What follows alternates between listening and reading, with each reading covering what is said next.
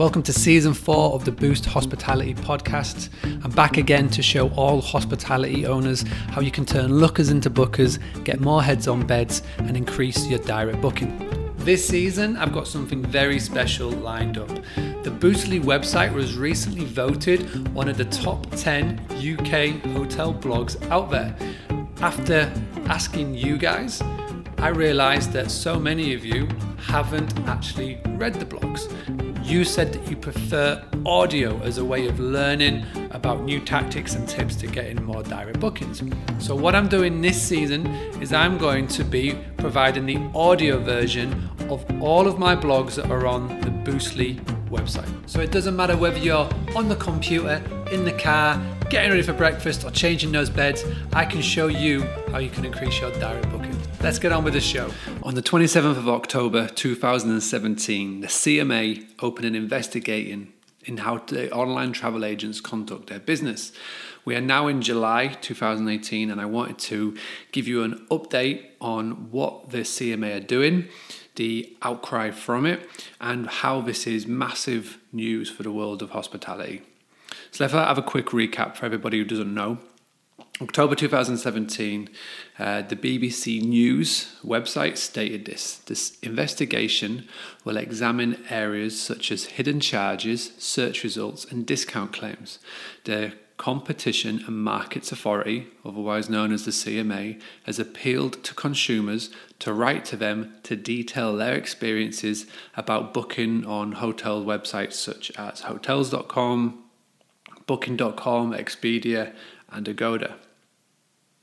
Now, this was pulled from the official website. The watchdog is seeking evidence from both the websites and the hotels and would like consumers to get in touch to share their experiences. Around 70% of people who shopped around for hotels last year use these sites, and they should all be confident that they have chosen the best accommodation for their needs and are getting a good deal. And that's from the CMA Chief Executive Andrea Coscelli. The investigation will cover search results, pressure selling, discount claims, hidden charges. At the time, I wrote on the Boostly blog that the big one for me was pressure selling. Uh, how many times have you visited booking.com for them to tell you that there's only one room left at the property when you know that just simply isn't the case?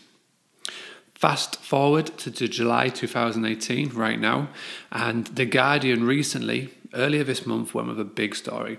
Hotel booking websites could be forced to stop claiming one room is left at any price and given more promotions to hotels that pay the most commissions.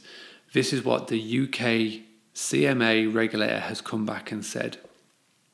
It's not just Booking Holdings, which is the Booking.com group or the Expedia group. Airbnb have been challenged as well, not by the CMA, but by the EU. Um, they have been told to be more clearer and transparent on what it costs to book a stay. Um, back in October, I said that time will tell if the CMA actually did anything or if it was all just smoke and mirrors. I'm happy to see that they're acting and actually putting in deadlines to these big corporations. It is the perfect time right now for small, independently owned hospitality businesses to take advantage of the fact that the greedy third party booking sites are being shamed in public. It's now the time to push the benefits of booking directly with your guests.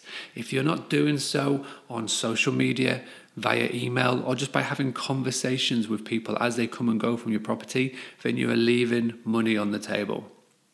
What I have done is I've created a free five step guide on how any hospitality owner, doesn't matter if it's a hotel, guest house, or rental, can increase their direct bookings. Now, if you want to go get your copy, go to www.boostly, which is B O O S T L Y dot co uk forward slash email.